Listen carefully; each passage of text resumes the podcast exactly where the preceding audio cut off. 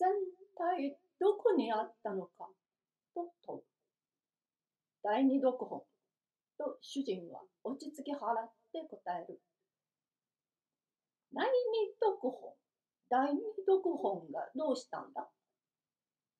僕の翻訳している名文というのは第二読本のうちにあるということさ。冗談じゃない。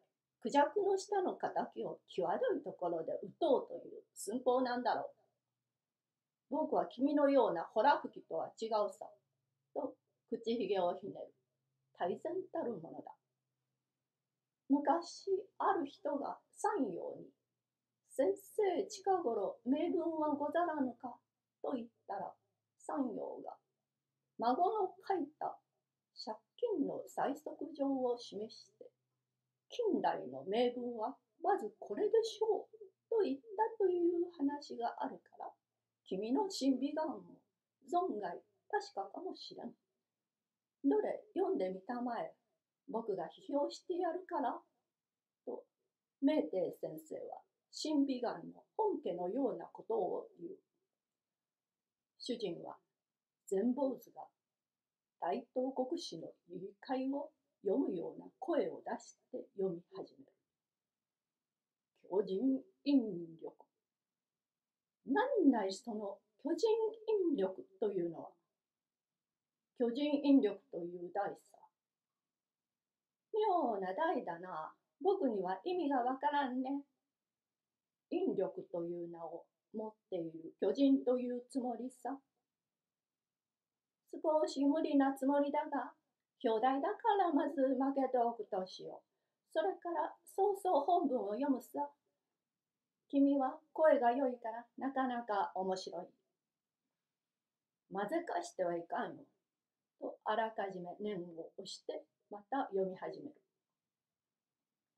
ケイトは窓から外を眺める。小児が玉を投げて遊んでいる。彼らは高く玉を空中に投げ打つ。玉は上へ上へと登る。しばらくすると落ちてくる。彼らはまた玉を高く投げ打つ。再び見たび。投げ打つたびに玉は落ちてくる。なぜ落ちるのか、なぜ上へ上へとのみ登らぬかとケイトが聞く。巨人が地中に住むゆえにと母が答える。彼は巨人引力である。彼は強い。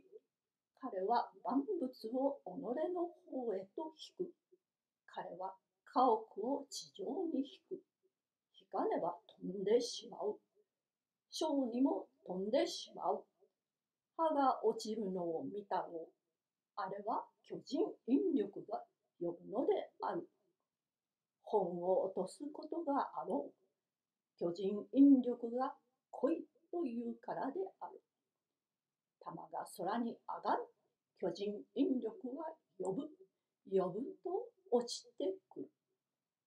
それっきりかい？うん、うまいじゃないか。いや、これは恐れ入った。飛んだところで土地綿棒のご返礼に預かった。ご返礼でも何でもないさ。実際うまいから訳してみたのさ。君はそう思わんかね。と、金縁の眼鏡の奥を見る。どうも驚いたね。君にしてこの技量あらんとは全。く今度という今度は担がれたよ。降参降参と一人で承知して一人で喋る。主人には一向通じない。何も君を降参させる考えはないさ。ただ面白い文章だと思ったから訳してみたばかりさ。いやー、実に面白い。そうこなくちゃ本物でない。すごいものだ。恐縮だ。そんなに恐縮するには及ばん。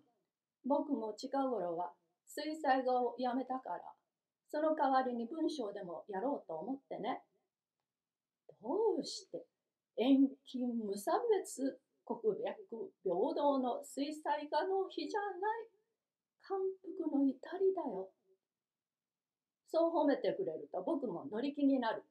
と主人はあくまでも勘違いをしている。